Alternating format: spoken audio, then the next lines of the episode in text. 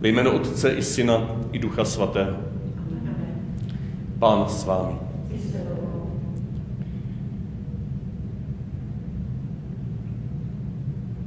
Ježíš povolal se učedníky na břehu jezera, oni opustili všechno a šli za ním.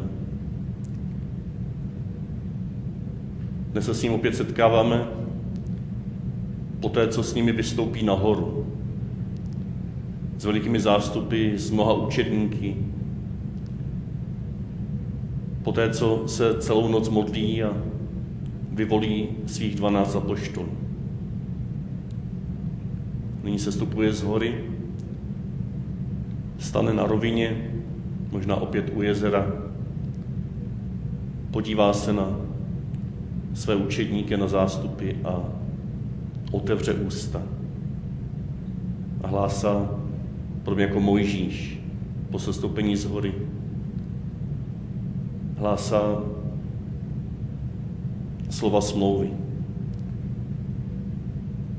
Slova, kterými se Bůh navazuje na člověka. Slova, kterými touží v našich srdcích podnítit odpověď na toto navázání se. Blahoslavení vychudí v duchu. Blahoslavení hladoví. Blahoslavení plačící. Blahoslavení vy, kteří jste pronásledováni a odmítáni. Bůh je uprostřed vás a nikdy se vás nezřekne.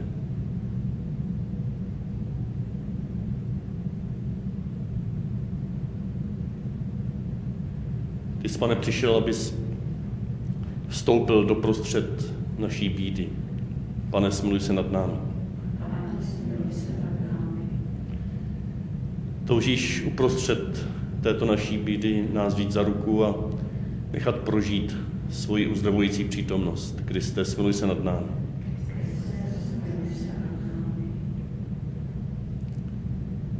Dál nás vedeš, abychom spolu s tebou mohli i my vstupovat do bídy druhých a být služebníky tvé blízkosti. Pane, smiluj se nad námi. Smiluj se nad námi, Všemohoucí Bože, odpust nám hříchy a doveď nás do života věčného. Pán s vámi. Slova svatého Evangelia podle Lukáše. Sláva tobě, Pane. Když Ježíš vyvolil dvanáct apoštolů, sestoupil z hory a zastavil se na rovině.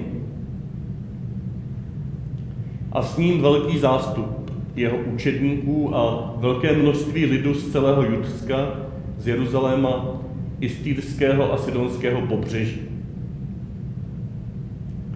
Ježíš se zahleděl na své učedníky a řekl, blahoslavení vy chudí, neboť vaše je Boží království. Blahoslavení, kdo nyní hladovíte, neboť budete nasyceni. Blahoslavení, kdo nyní pláčete, neboť se budete smát. Blahoslavení jste, když vás budou lidé nenávidět, když vás vyloučí ze svého středu, potupí a vaše jméno vyškrtnou jako proklaté kvůli synu člověka. Radujte se v ten den a jásejte. Máte totiž v nebi velkou odměnu. Vždyť stejně se chovali jejich předkové k prorokům. Ale běda vám, boháči, neboť už máte své potěšení. Běda vám, kdo jste nyní nasyceni, neboť budete hladovět. Běda vám, kdo se nyní smějete, neboť budete naříkat a plakat. Běda, když vás budou všichni lidé chválit. Vždyť stejně se chovali jejich předkové k falešným prorokům. Slyšeli jsme slovo Boží.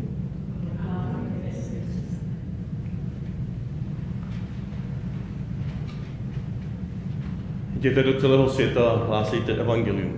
To je věta, která nás doprovází po celý rok. A v jejím světle bychom rádi i dnešní evangelium rozjímali a vstřebávali. Ve světle toho velikého radostného hlásání, které patří každému člověku, tomu nejposlednějšímu. A taky i ve světle toho pozvání jděte.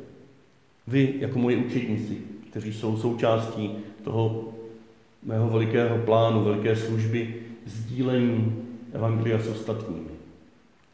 Teď k tomu jste byli povoláni. Minulé Evangelium jsme na konci slyšeli Petr, ve kterém se můžeme my sami všichni nalézt, jako v tom, kdo otevřel svou loďku, otevřel svůj život, otevřel svou slabost, svůj pocit nehodnosti. Toto všechno otevřel Ježíšové přítomnosti a Ježíš ho od této chvíle, ne až bude dokonalý, ne až dozraje, ne až se vyškolí, ne až splní všechny standardy sociální, pastoreční, křesťanské péče, ale už teď, už na břehu jezera mu říká, budeš se mnou mluvit lidi, budeš součástí toho láskyplného rozpostírání sítí, abychom mohli společně vytahovat lidi k životu. Ale ten dnešní obraz, který nezazněl v plnosti, to si když to přečtěte, co předchází před tím 17. veršem 6. kapitoly Lukáše, kterým začalo dnešní evangelium, jak Ježíš se modlí celou noc nahoře.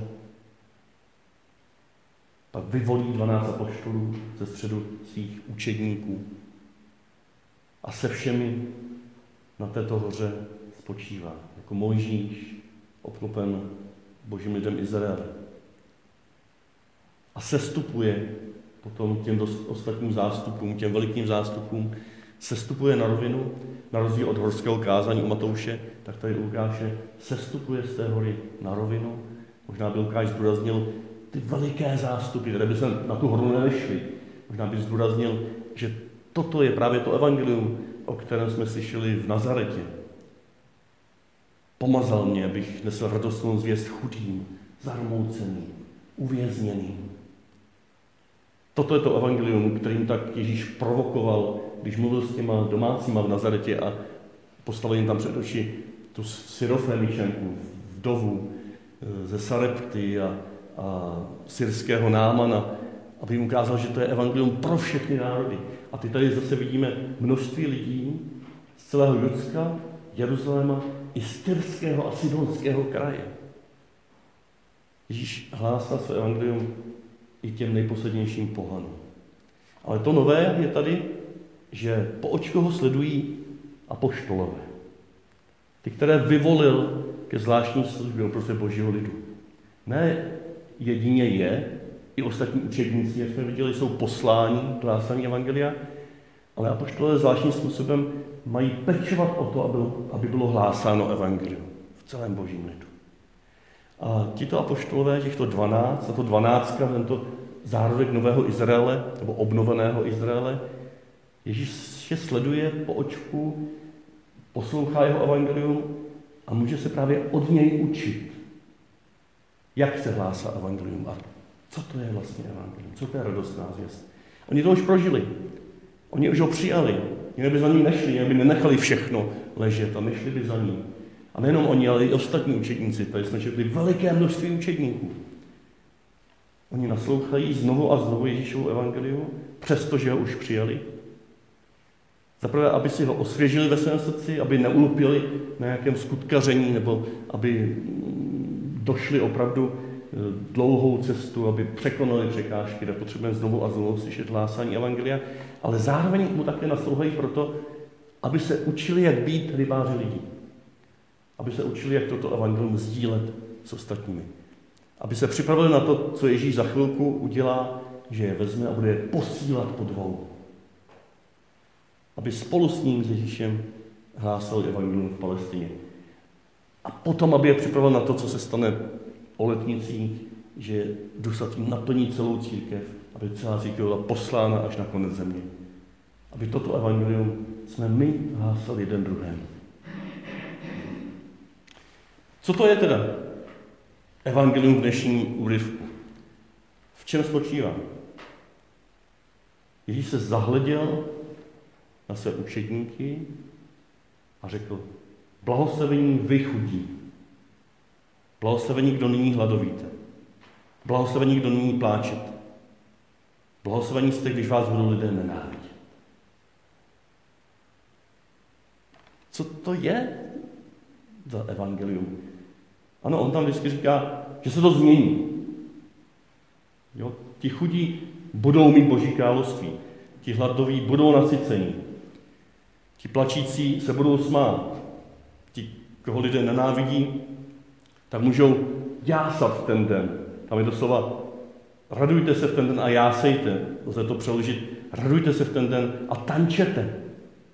Neboť máte v nebi velkou odměnu.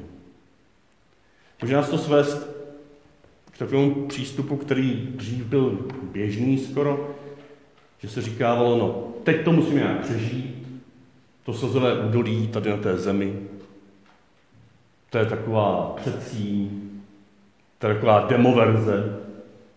A to pravé teprve přijde po smrti. V tom nebi. Jo, tak musí být trpělivý a nějak to snášet.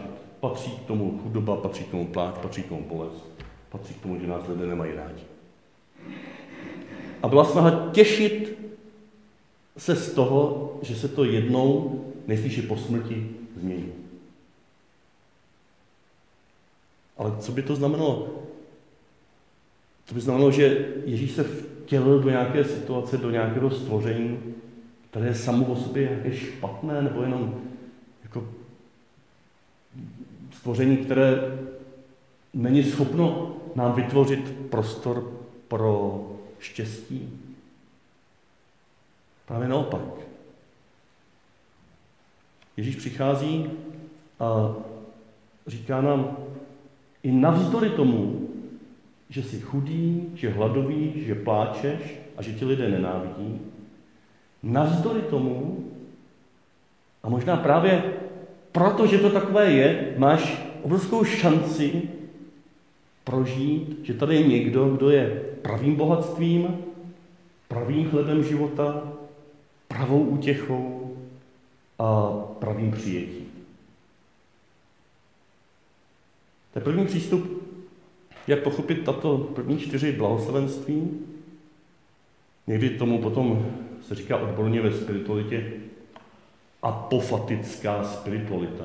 Spiritualita, která popírá to, co máme kolem sebe jako stvoření, anebo spíš vyzývá k tomu, abychom to rychle odložili, protože tady je někdo, sám Bůh Ježíši Kristu, kdo mnohonásobně překonává všechno, co nám může dát, to, na co se spoleháme ve stvoření. Všechno bohatství, všechno sycení našich běžných potřeb, všechny zážitky a prožitky, které nás vedou k radosti a všechny vztahy, které nás naplní.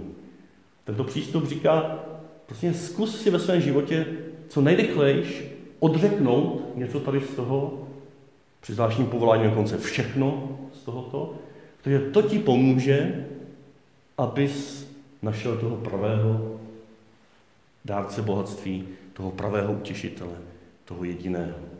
Jak říkal ze Sadly, Bůh stačí. Jo, a Jan od kříže, když čtete jeho výstup na horu Karmel, tak tam má takové to schéma, kde při tom výstupu na tu horu, tak ten člověk vidí, co všechno tam je krásného, co všechno té přírodě se nabízí. A je tam řečeno, a to není Bůh, to není Bůh, to není Bůh.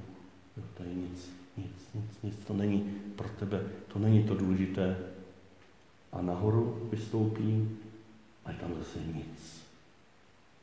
Tam prázdnota, je tam temnota, je tam ten kříž, ve kterém Ježíš říká, Bože můj, proč mě opustil? Tento přístup se snaží velmi rychle nás přivést k tomu, abychom navzdory tomuto všemu, ať už nám to je ukradeno druhými lidmi, co by nepřejícími, nebo jsme se toho zřekli ze svobodné vůle, tak abychom neulpěli na těchto vnějších věcech, a našli pravého dárce. My se to můžeme právem leknout. Zvlášť tehdy, když to na nás někdo chce moc rychle. Nebo moc radikálně. A Ježíš tady vůbec nevyzývá nějaké askezi, nějaké umělé askezi. On neříká nic jiného, než že se dívá na chudé a říká jim, hele, vy chudí, ano, je to blbý, že jste chudí. To není dobře, Bůh to nechce, Bůh nechce chudobu. Ale prosím vás, když ji vezměte, vezmete jako šanci, když ji vezmete jako příležitost, když ji vezmete s vděčností, že nemáte vlastně na čem ulpět, co se týče majetku, tak jste blahoslavní, protože odkrýváte tu pravou boží přítomnost v vašem životě. Já vám zjistuju, že jsem s vámi i navzdory vaší chudoby. Dívá se na hladové a říká jim, je to blbý, že máte hlad. Ano. A je třeba dělat všechno pro to, aby lidé ve světě neměli hlad.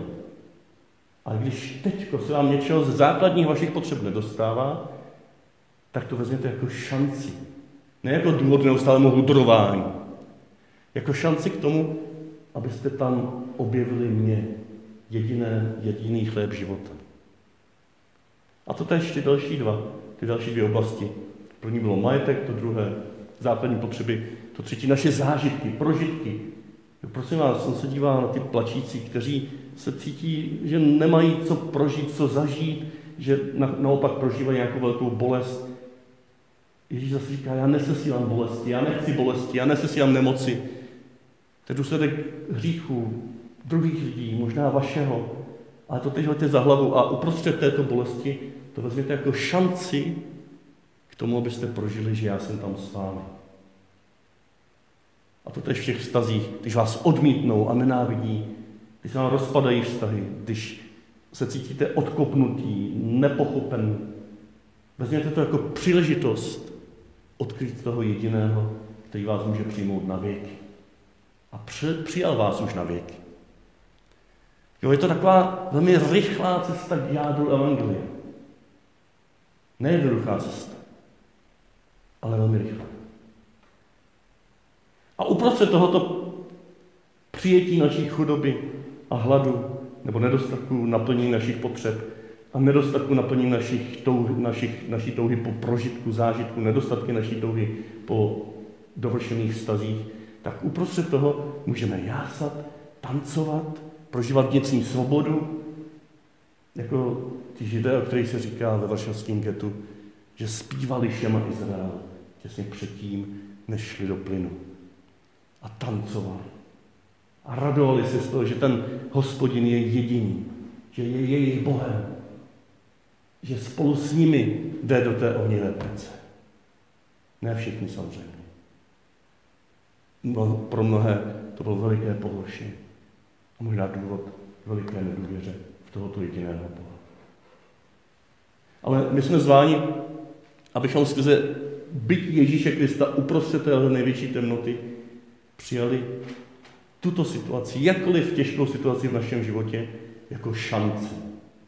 A tudíž, abychom potom mohli být blahoslavení, požehnaní, šťastní.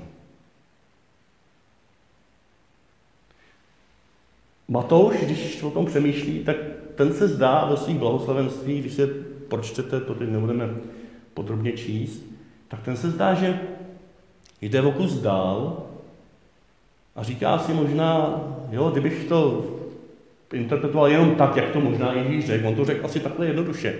Mnozí se shodují, že ten Lukášův přístup, ta Lukášova slova jsou asi bližší těm původním Ježíšovským slovům. A Matouš je dotahuje a říká, blahoslavení chudí v duchu. Jo, blahoslavení žíznící po spravedlnosti. Taky tam dodává ještě, co tady vůbec není. Blahoslavení tvůrci pokoje. Blahoslavení milosrdní. Jakoby zval Matouš ještě k tomu dalšímu přístupu, který se často nabízí. Někdy se tomu říká katafatická spiritualita, čili spiritualita, která objímá všechno to, co je kolem nás neodmítá to, ale skrze ty stvořené věci, skrze symboly, skrze, skrze tvoření, krásu přírody, skrze naplněné vztahy, tak si užívá, že toto je všechno božím darem, ve všem vidí znamení boží blízkosti a nebrání jí to, aby se setkávala s Bohem. Nepotřebuje to odhodit, protože uprostřed všeho tohoto bohatství jsme svobodní. Ono se to vzájemně doplňuje samozřejmě. Často potřebujeme zpočátku přijmout toto stvoření jako dar a být chování v bavlnce.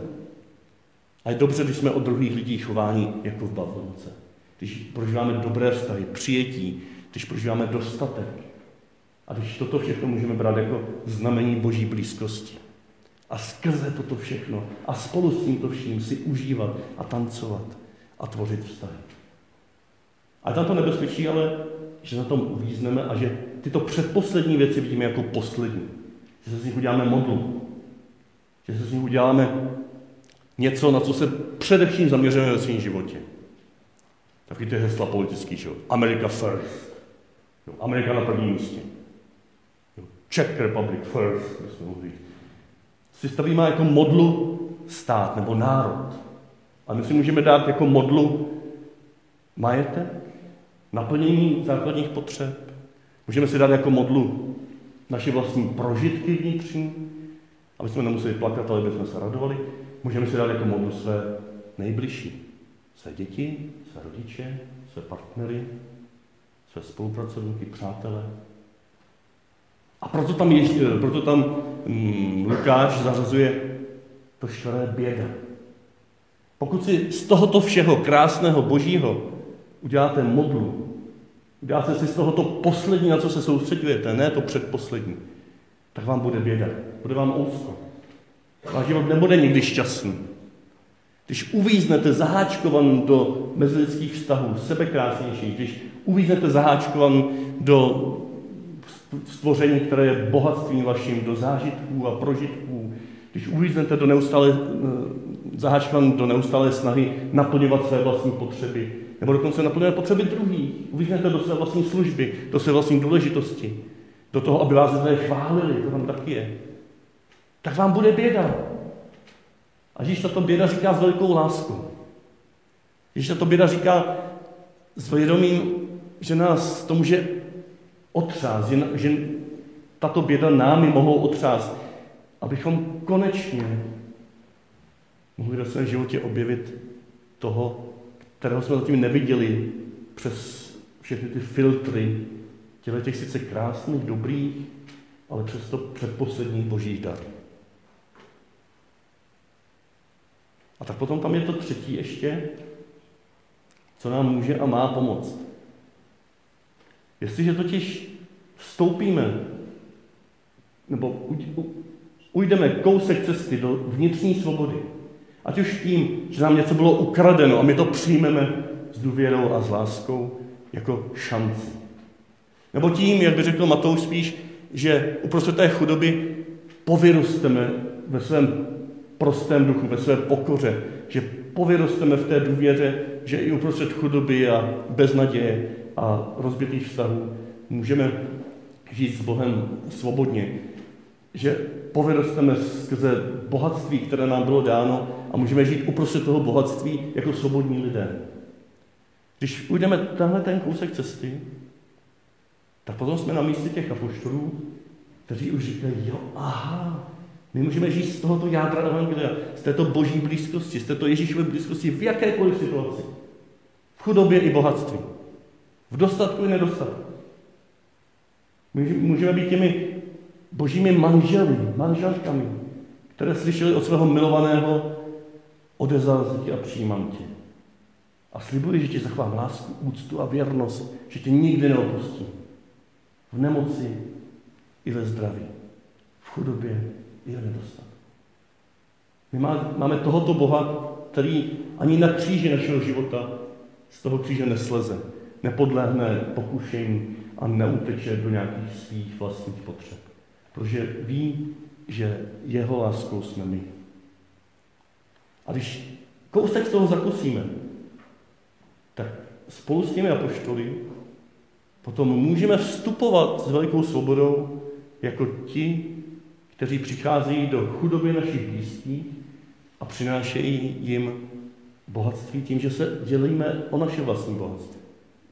Vstupujeme do hladu našich blízkých a přinášíme jim naplnění jejich vlastních potřeb, na které nikdo zatím nepomyslel a my jsme k tomu obdarováni, protože jsme svobodní. Přicházíme do pláče našich blížních a přinášíme nějakou útěchu, protože už my jsme utěšení. A přicházíme do rozbitých vztahů našich blízkých a jsme tam těmi, kteří jim naslouchají, kteří jim ty vztahy nenahradí, ale možná mohou ukázat, že je ještě nějaká naděje. Takže žádná prázdná útěcha, že všechno bude dobré až po smrti. Ale pozvání ke vstupu do vnitřní svobody, která nás vede k radostnému tanci života, už uprostřed tohoto života. Ne ještě dokonalému, ne dovršenému, ale k radostnému, poctivému, možná takovému klopotnému, možná budeme šlapat Ježíši na špičky, neumíme možná ten krok ještě. Ale on už nás pozval, aby jsme byli jeho služebníky od teď, od této chvíle. A tím můžeme alespoň částečně naplňovat ty chybějící, nenaplněné potřeby našich blízkých ve službě, ve službě Evangelium. A zvěstovat Evangelium, čili lovit lidi tím, že sloužíme jejich chudobě, sloužíme jejich hladu, sloužíme jejich pláči a sloužíme jejich nepřijetí. Skrze naší blízkost, skrze blízkost těla Kristova, každého nás zvlášť, ale spíš ještě více takto společně nebo po skupinkách a po dvojicích, se jejich chudoba mohla alespoň trochu proměnit v bohatství. Jejich hlad, aby mohl být aspoň trochu utišen. Jejich pláč, aby mohl být proměněn alespoň v úsměv, když ne v jásek. A jejich pocit nepřijetí a odkupnutí, aby mohl být vyměněn za radost toho, že patří do těla zkříšeného Krista.